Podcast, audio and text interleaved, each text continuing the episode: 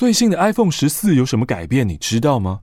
自从二零一七年出品的 iPhone Ten 开始被很多人诟病那个刘海啊，五年了，今年苹果做出改变了。改变的方式不是把刘海拿掉，而是创了一个新的名词，叫做动态岛。刘海它依旧存在，只是换了一个方式。同样的思维，当我们想要让生活做出改变，却又舍不下目前拥有的东西，我们可以用摩尔空间变成我们的动态岛。为不愿忘掉的、放不下的多留一点空间，给生活一个新空间。摩尔空间是全台第一家个人仓库，全台最大，分点最多，遍及北中南。只要设定好悠游卡，就可以轻松进出。摩尔空间有二十四小时监视录影与工业厨师。仓库的尺寸多元，小的放衣物、书本，大的可以收纳进一个三十坪的家都没有问题。所以，如果你要搬家，出国留学、外地工作，都可以善加利用摩尔空间，为你省下大把钞票与操心维护的时间和力气。如果你有放不下的事物，像是前情人的情书与回忆小物，小时候对你有意义的物品，但日常真的不会用到的东西，都可以放到你的秘密基地摩尔空间。毕竟现在的房价如此贵，寸土寸金，只要能够让家里空出个一平，你就可以赚到数十到上百万了。想要了解更多，可以查看资讯栏的连结。听马克说书，给你专属优惠，MARC 一千，让新租用个人仓库的你可以直接折抵一千元，限定的优惠只到十一月十五号哦。很多东西丢不掉的人，常常也是拖延症患者，像我，所以容我再提醒你一次，马克说书的专属限定优惠只到十一月十五号哟。当然，摩尔空间一直都在，现在就点资讯栏的连接去看看吧。欢迎来到本集的马克说书，我是欧马克。今天呢，要跟你分享的这本书叫做《Think Again》，逆思维。其实这本书呢，并没有逆什么思维。这本书呢，更好的翻译应该是再想想。作者 Adam Grant 希望我们都可以持续的学习，保持谦逊的心，保持开放的态度，在要说话、要做事之前，再想想。有没有可能我没有我想的那么聪明呢？我其实没有我想象中的那么确定呢？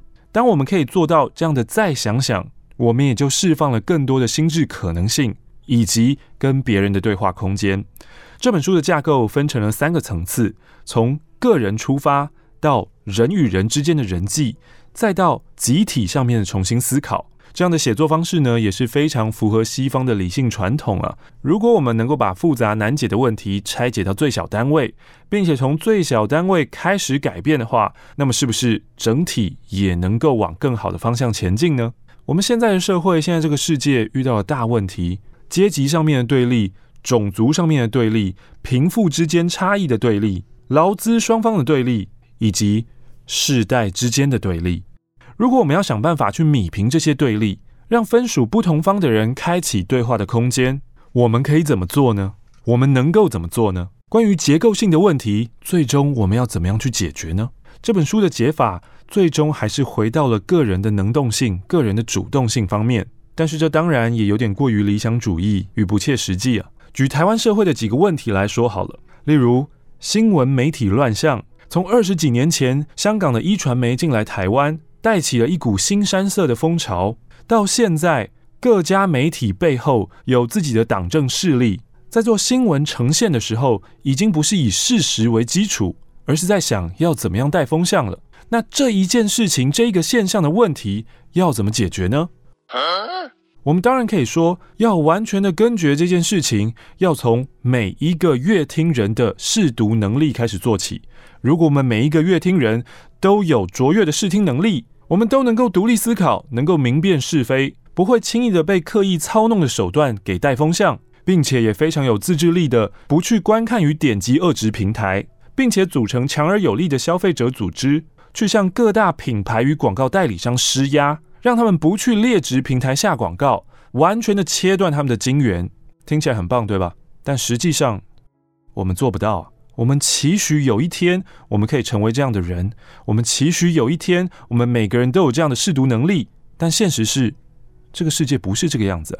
面对大环境的结构性问题，还有一个理想化的解决方法，就是推给教育。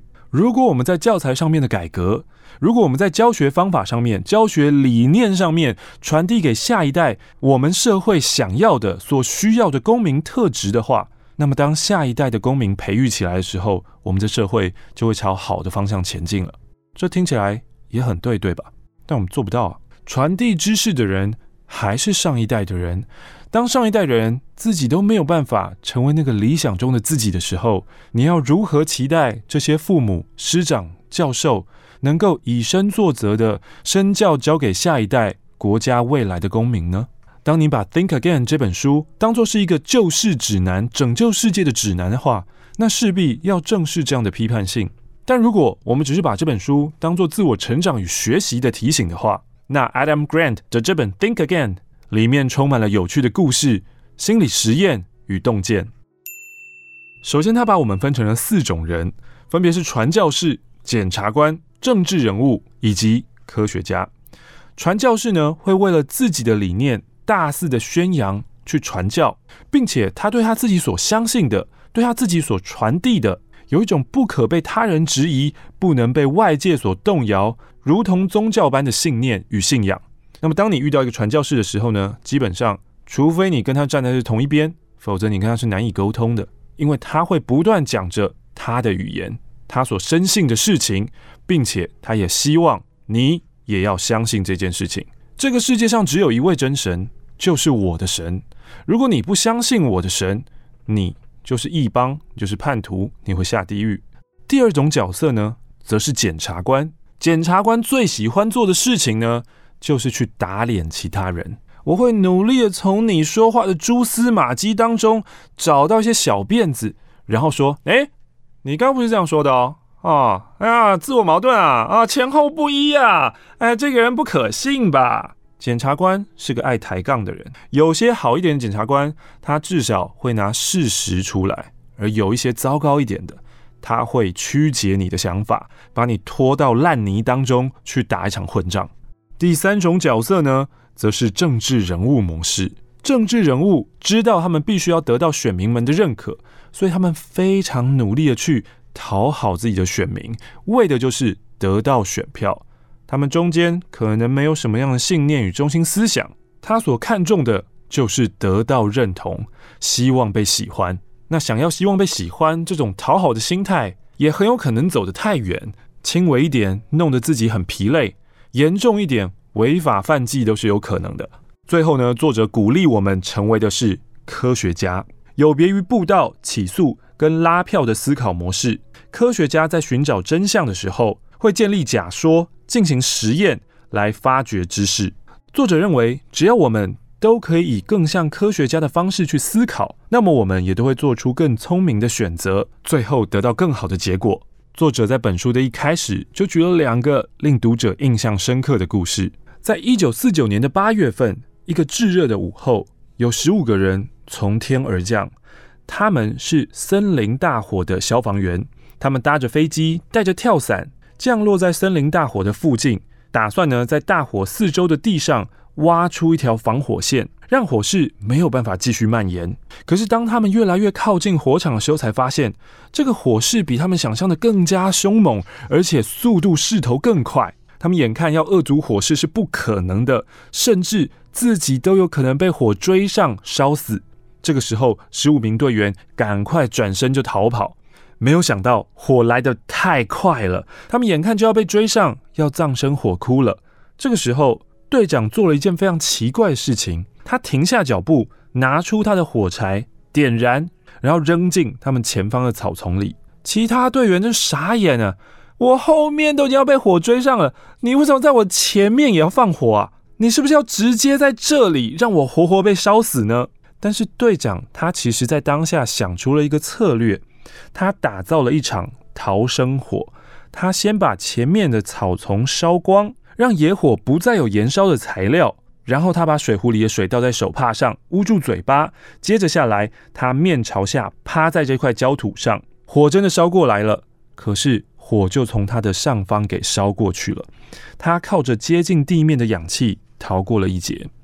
在包含他的十五名队员当中，最后有十二名空降消防员罹难了，最后只剩下三名空降消防员幸存。能够活下来的关键因素是体能，因为活着的三个人当中，其中的两名就是靠他们的体力跑赢了这场大火，跑到了比较高的地方，而第三位就是那位原地趴下的队长。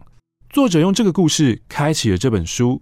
这个故事乍听之下，嗯，的确是逆思维啊！谁会知道后面野火在追我的时候，我要先把前方的野草给点燃？这个非常的逆思维吧？但这样的灵机一动，在那样的电光火石的瞬间，全世界没有几个人能够这么有创意的想到这件事情。作者借由这个故事想要传达的是重新思考这件事情。这十五名消防员呢，在之前有好几个重新思考的机会。就是当他们发现了火势太大，开始要追着他们跑的时候，队长告诉他们：所有人现在卸下身上笨重的装备。这件事对要逃命的我们来说非常的合理，可是对于训练有素的消防员来说，我是来灭火的，我就是要靠这些工具把火扑灭的。我怎么可能把我的工具给丢掉呢？我把工具丢掉，我不是就是要赤手空拳的面对火场？那我一定会死。于是这些消防员就这样背着全副武装跟大火赛跑。然而，这个故事最需要让我们重新想想 think again 的地方是：我们真的有必要、有需要去扑灭森林的大火吗？早在一八八零年代，科学家就开始强调，野火在森林的生命周期当中扮演一个很重要的角色。大火可以移除死去的物质，把养分送到土壤里，并且替阳光清出一条通道。当大火受到抑制啊，森林会过于茂密，许多的枯叶、小树枝的堆积，反而成了更多爆炸性野火的燃料。直到了一九七八年，美国国家森林局才废止了这项政策。原本他们说，每一场发现的大火都要在隔天上午的十点之前扑灭。但是故事当中这十五名从天而降的消防员，他们去到的是一个偏远的地区，人类的生命根本没有遭遇到危险，他们反而像是去送死的。只因为他们的消防员社群、他们的组织、他们的同业都没有尽力的去质疑不该放任野火烧到自然结束的这一项假设。另外一个 Think Again 的故事，是我们更为熟知的一句话，叫做“温水煮青蛙”。你不要现在是待在舒适圈当中啦，待在舒适圈的你哦，就像是一只青蛙啊。现在呢，在这个舒服的温水当中，你以为你在泡汤啊？可是其实下面我默默加酒精灯，默默加柴火，默默加燃料，帮你把这个水温给煮起来了。最后啊，你就会在这个舒适圈当中啊，被烫死都不知道了。这是“温水煮青蛙”这句话的寓意，但我们有没有好好重新想想啊？“温水煮青蛙”这句话是真的吗？作者这边就说了，“温水煮青蛙”的上半部故事是这个样子的：假如你把一只青蛙丢进一锅滚烫的热水里，青蛙会觉得很烫，立刻跳出来。不过，如果你把它扔进温水里，然后逐渐提高水温，青蛙就会在这一池温水变成热水里面被烫死，因为它缺少能力去重新思考这个情况，因为它没有领悟到眼前的危险，直到发现的时候为时已晚了。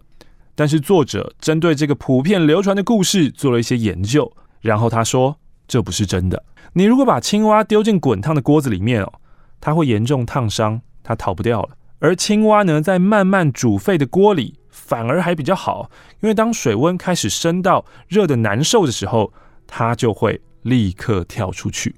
就跟我们今天去泡汤，如果热水加太多的时候，我们就会自己去把热水给关掉，或是自己起身休息一下。那么在这两个精彩的故事开场之后呢，在书的中段还有个蛮有趣的实验哦。在今年呢，我的休闲活动啊，是去看一场中华职棒的精华。然后每次呢，在 YouTube 上面看影片的时候呢，就会看到下方的留言啊，有些球迷呢会彼此互相攻击，会说：“哈，你们那一队就是烂啦，看到你们输我就是爽啦。”然后或者说某某某队的球迷这样不意外了。那作者呢，在这边就举了例子，譬如说举洋基跟红袜的百年世仇球队球迷们。他们非常非常憎恨彼此啊。那作者呢，就做出了一些假设，看有没有办法去调和或是转变球迷之间对彼此的厌恶呢？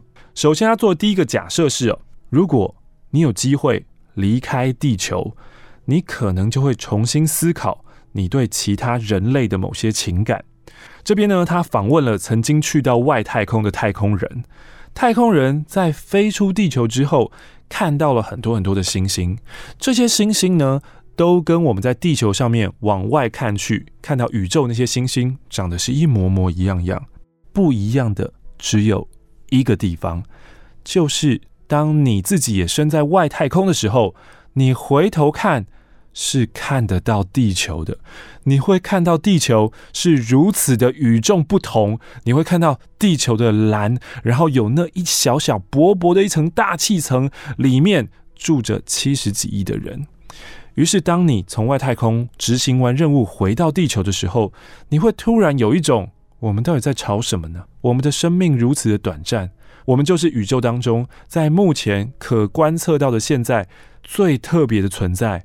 我们为什么要分你我跟彼此呢？